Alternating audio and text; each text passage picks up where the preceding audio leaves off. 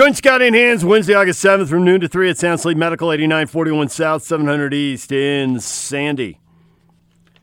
Time now to talk a little Utah football with former Utah quarterback Frank Dolce, and he joins us on the Sprint Special guest line. Get $100 off the redesigned Apple Watch 4 with a new line of service. Visit the local Sprint store near you. Frank, good morning. Good morning, guys. Great to catch up with you. Frank, you didn't really sell Yeah. that. You, did great to catch up with you. I mean, that didn't come on. Uh, it didn't come out the right way. Okay. It was much more heartfelt than it sounded. I took it the way you meant it, no problem. Thanks. Well, yeah. PK, you know, you and I have a special connection, Yeah. so I think we understand each other on a different level. This guy over here is an outsider, Frank. You and I aren't. He's an outsider. Yeah. Always trying to get in. hey, right, yeah. I grew up in the South Bay. Different Bay, though. Santa Barbara is not the South Bay. That's where I went to Where's South college. Bay? South Bay in San Diego. Chula Vista, Bonita. That's the South Bay. Oh, the super, super South. Yeah, way South south. Bay. Way, way south. All right, Frank. Yeah. So Yeah. PK and I are not allowed to watch practice, and the coach will actually tease us, take shots about it at the start because we are the media. But you, Yeah. Frank, you are an ex player. Do you have special practice viewing privileges? Have you seen Ergo know more than us? So I I have been in communication with the coaches about this very issue, and they are they are being very strict about the practice viewing opportunities, and um, and you do have to have special clearance. But as an ex-player, I do get to I get I get to go and see a little bit more than what the media sees. Although it's a funny mix because I'm also considered media, so there is this there's a little there's a little anxiety about whether or not I attend a practice session if I'm an ex-player or if I'm a media person, if that makes sense. No, I think they should trust you either way, however they want to classify you. I'm sure you'll do what's right and you won't be giving away secrets. And I also think it's overblown anyway, because once you get out on the ball field, whatever happened on August 5th or 6th isn't going to have much reflection upon the game. But nevertheless, this made me some general questions here. You know, you were calling the games when Ludwig was there, and now Ludwig is back, and we've got the players, which were they started in spring uh, spring ball when we saw them, and Covey's talking about it here this year. You know, it's going to be run heavy. So, what in your mind is going to be an accurate reflection of what we should expect out of Utah's offense this season? Well, I think the run I think the run heavy is accurate and um, ba- based on what I've what I've seen and, and who people I've talked to. So I would guess that I, I mean someone was throwing around the number 65% run and you know that that that may be super run heavy but but I think it's certainly going to be a, an offense that's based in the run and if Coach Ludwig has had an opportunity to look over Tyler Huntley's tapes, then I'm sure he noticed a four-ish game stretch last year when Huntley wasn't really asked to throw the ball downfield. He was much more into high percentage passes near the line of scrimmage and then utilizing his legs to keep a to keep a defense off balance and that's when he was absolutely most effective when they could rely on on Zach Moss and rely on the run game, and then use the quarterback position to to keep the defense off balance. And and he was completing nearly seventy percent of his passes in that stretch. So that's what I would expect the offense to be is Zach Moss and and Zach Moss is going to be your superstar, and Tyler Huntley is going to be. I I almost want to say game manager, but he's just not a game manager type of quarterback. But but he's going to be a guy that's that's going to be called on to be high percentage in the pass game and utilize his legs to keep a defense off balance, but certainly not uh, a foundation of the offense in the quarterback run game. Are they going to look good when they have to make those uh, medium when the, when the passing game has to make those medium distance throws and catches? They're going to be able to complete passes in that 10 to 15 to 20 yard range. Yeah, I think that I think there's a there's talent on this football team to to do exactly that. And in fact, I, I think that's where I I mean I, I like a lot of the quick slants and hitches and getting stuff to the slot receivers quickly and in a little bit of space, five or six yards downfield. But but with a, a pretty good group of tight ends, young tight ends, but looks like a pretty good group of tight ends, and with the talent that they have available on the on the outside, I think there's absolutely the ability to throw the medium range and be successful in the medium range passing game. Uh, I still have some. My, my big question mark about this offense is not. I mean, I know there's questions about the wide receivers. Everybody said who's going to do this, who's going to do that. I, I don't. I don't really have a question mark about the wide receiver group. Certainly not about the the quarterback, and certainly not about the running backs. My question still lies up front with the offensive line and whether or not those guys are going to be able to to get the job done. So is there talent available to complete the passing game 10 to 15 yards downfield? Absolutely. With Tyler Huntley, with Zach Moss helping out in the blocking game, or whoever is in the backfield helping out in the blocking game, and with the talent they have on the outside, yes, they can complete that pass. My question is, do they have enough time to complete that pass downfield? And I, I'm, I think the jury's still out on that offensive line. Is the jury out in your mind in both aspects of run and pass blocking?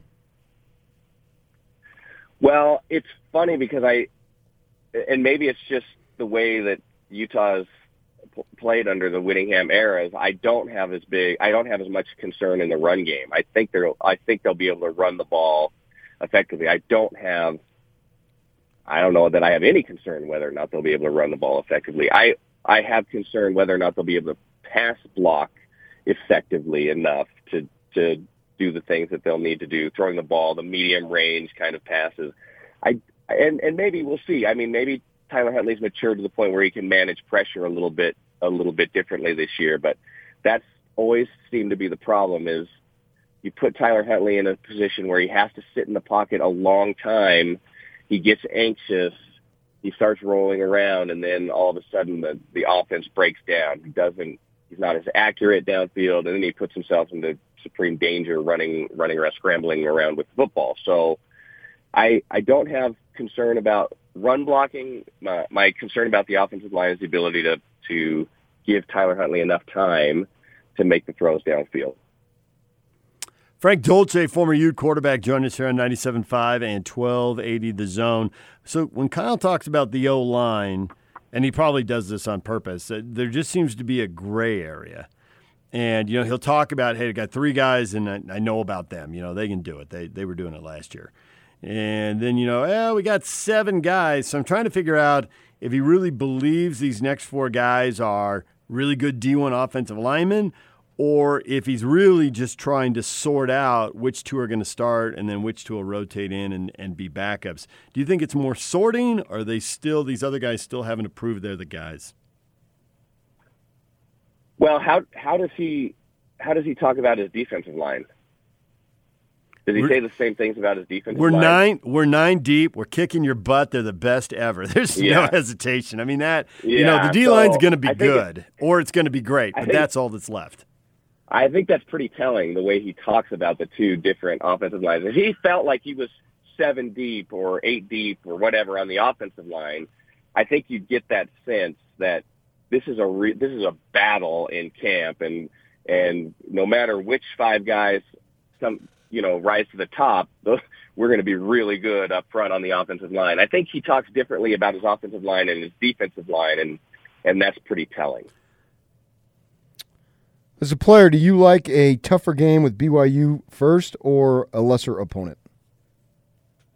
No, I I for lots of reasons, I like the the game with BYU up front and and the rivalry game up front. I think that makes I makes a lot of it makes a lot of sense, and um, and I I think it's a it's a game that shouldn't go away. I want it always on the schedule, and I I you know I I've even I even like the idea of having Utah State on the schedule more regularly. I like the in-state rivalry kind of game, so yeah, I, I like that game up front for Utah. I don't think it makes any sense to have it late in the season. And, you know, first games are, first games are dangerous and first games are kind of, kind of funny and, and it's, you never know which way the ball is going to bounce, but I think that makes sense for, for everybody. Put that game right up front and and then let let both teams worry about the the rest of the football season. At one point, it made sense to have that that game. I don't know if you guys agree or disagree, but it seemed to me like at one point it had it made more sense to have that game at the end of the year and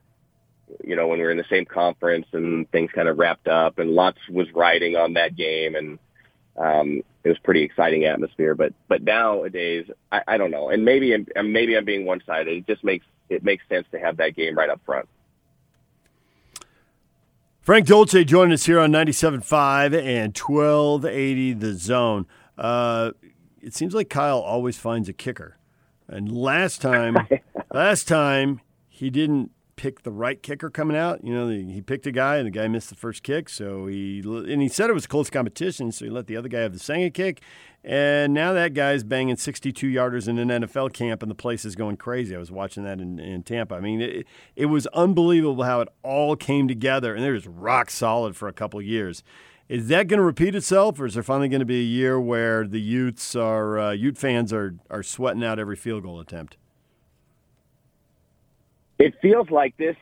I think punting game will be fine, but but uh, field goal and point after and uh, I I think that that portion of the of the special teams is is a big question mark right now. So I'm not sure that that Utah's going to have that reliable. You know, hey, we're when when we get within 45 yards, we're we're pretty good. We we we think we're going to be about 75 or 80 percent making those those field goals, putting up those points. So this feels like the year under under Coach Whittingham that there just is a little bit of uh, uncertainty about the kicking kicking position, which is surprising because special teams in the kicking game has always has, for as long as he's been there, they've always been a real bright spot for the Utes. So I, I it could be more exciting in the kicking game this year than in years past. What's the difference for Utah as far as being the favored and the hunted versus one of the non-favorites doing the hunting? It's I think it's always the way that you manage it. It's it's really easy to be well. It I mean it's easier to be on the other side of it with the lack of expectation when you're the underdog and you just go in there and you can be loose and play relaxed and and be disruptive and and all of those things. The expectation isn't isn't the same on the outside or within the in, within the team. So although everybody says, "Wait, we're going to go win this game no matter who the opponent is," so when you're playing from on top, the expectation changes, and and how do you manage that expectation? Do you play tight? Do you get nervous? Are you anxious? Does that alter the way that you play the game? I think it's just it's a different it's a different different atmosphere when you're on top. And so, you know, one of the amazing things about all of these really successful teams is how they manage themselves playing from on top and how they manage all of the the anxiety that goes goes along with that. It's just a different atmosphere when you're the underdog uh, versus being being you know the the guy that everybody's all of a sudden you're the you're the one they circle on the schedule every week. So we'll see. I think that's the to me that's just going to be the difference. How will this Utah football team manage uh, being being being the favorite every week? And and it looks as you go across their schedule. I mean, maybe I don't know. Maybe there's a couple games where just based on talent, based on preseason, where they they won't necessarily be the favorite, but it should be the majority of the weeks this year. They'll be they'll be going in as as the guys um, that someone's trying to knock off. Frank Dolce joined us here on 97.5 and 1280 The Zone. Frank, we look forward to talking to you as the uh, as the uh, season gets going. Thanks for uh, jumping on with us here today. Yeah, absolutely. It's my it's my uh, pleasure. I've been listening in a little bit this morning. Looks like you guys are kind of getting into midseason form around football here. It's just it's already opened up. Yeah, absolutely. It's exciting time. Very, very exciting. So I had one question for you because you said something about Coach Whittingham. Now, is he publicly saying things about the closed practices to the media, like poking fun at the? Uh, he did the first the day about the first practice. Oh, we DJ and I walk up to him, so he made a comment something along the lines. So, what you guys see in practice today? and I said, "You make that, That comment one more time, and I'm going to drop you." And then, of course, he didn't make it again. So, one one last question: What is the official what is the official policy for media surrounding Utah football? Because I just I haven't seen it. I just keep hearing about it. But what is the what's the policy? Well, I think it's been in recent years, like the last 20, 30 minutes in training camp, so those three weeks. Yeah. Once they start game preparation, then uh, media availability, like on a Monday and Tuesday, if the game's Saturday, if it's a Thursday or Friday, then just Monday, but you do not view any portion. So basically, they've instituted the season practice, in season policy during the training camp, and we've been told it's because it's BYU. Oh, Frank. gotcha. So the what does O mean, Frank? the line of Oh. thinking would be Oh. next year if they're not. Well, I don't know. They're playing BYU to start next year. I don't have the schedule. No, So but I think they're in two years. Then it would go back to being open. But since it's BYU and there's a lot of crossover, it's Kyle either following some form of superstition or being extra careful. And then there's also the thought that you know they don't want to let uh, somebody like us see what's up with Britton Covey and how available is he going to be, how healthy is he going to be for Game One. Yeah, yeah. Well, that's interesting. I, uh, with regard to to Britton Covey, I if he's not 100% healthy, I just don't think it makes sense to play him until you start conference games. I mean, it's just it seems like if you're in non non conference games, then you don't need to take a risk with that guy if he's not 100%. But um, so yeah, interesting interesting things. I I had a little I had a, a some communication with the coach, and he he indicated that security was so tight that it was scary. I mean, that that was the comment that he made to me. So I don't know what's going on under there, but it sure it sure lends itself to a lot of uh, intrigue about the program right now. You know, there's speculation we've both heard about. Uh, you know, if if Liz Abel was still there, would this have happened? She would have pushed back, and what would Kyle have done? So I don't know. The times they are changing, Frank. I know, isn't it the truth? Isn't it? Do you remember the good old days when you could just walk up there and walk out on the practice field? My heavens, I I had a guy, one of the fans, who offered me a bag of potato chips during a practice day. All right, guys. Well, I can't wait to get football season rolling and catching up with you each week. All right, thank you, Frank. We'll look forward to it. Hey, thanks. Talk to you soon.